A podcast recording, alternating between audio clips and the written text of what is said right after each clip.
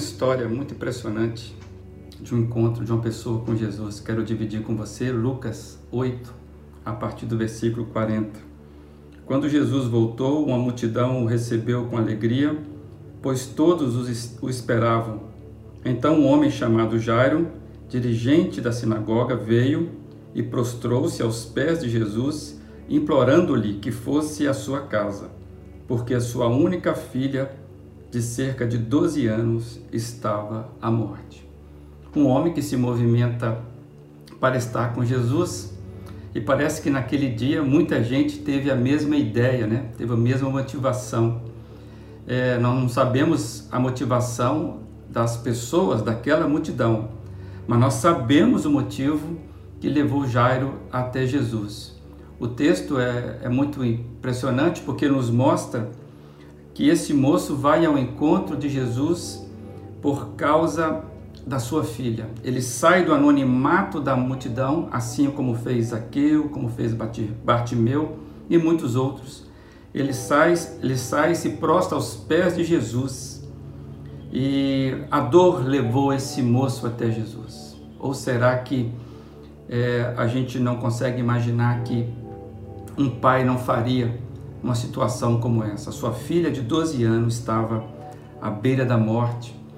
Algumas informações nos mostram o drama desse moço, pois depois que ele consegue o mais difícil, que é convencer Jesus de ir até a casa dele, isso vai aumentando a esperança dele que no final vai dar tudo certo, só que ocorre um imprevisto, como acontece nas nossas vidas. Uma notícia chega de casa, a pior possível. Alguém disse: Não incomode mais o mestre, porque a sua filha morreu. Toda a esperança então começa a ruir dentro desse moço, dentro de Jairo, até que ele ouve a voz de Jesus pela primeira vez. E a voz disse: Não tenha medo, tão somente creia. Sabemos o que acontece dali para frente, basta nós lermos.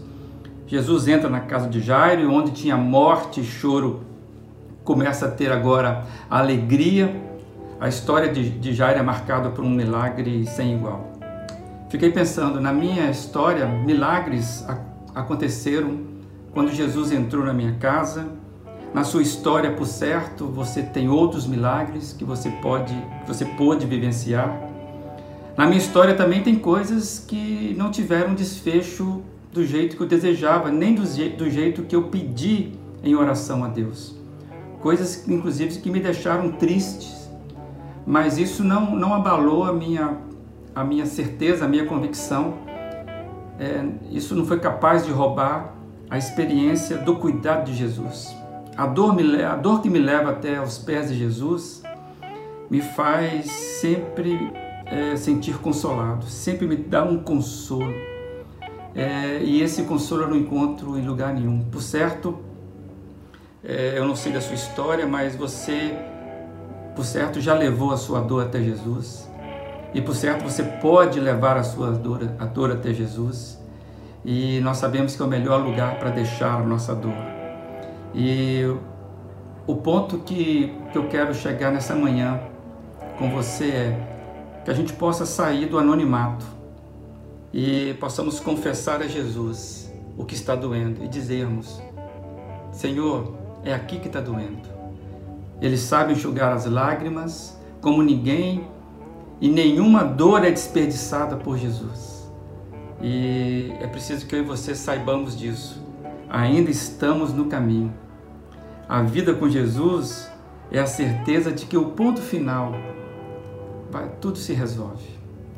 Então, o que consola o meu coração, que deve consolar o seu coração, é que ainda estamos no caminho. Por mais que a vida esteja dolorosa, é, sabemos que Ele está conosco. O ponto de chegada ainda não chegou. Que eu e você possamos renovar em Jesus esse local onde podemos levar a nossa dor, sair do anonimato e dividirmos a nossa dor com esse Jesus maravilhoso.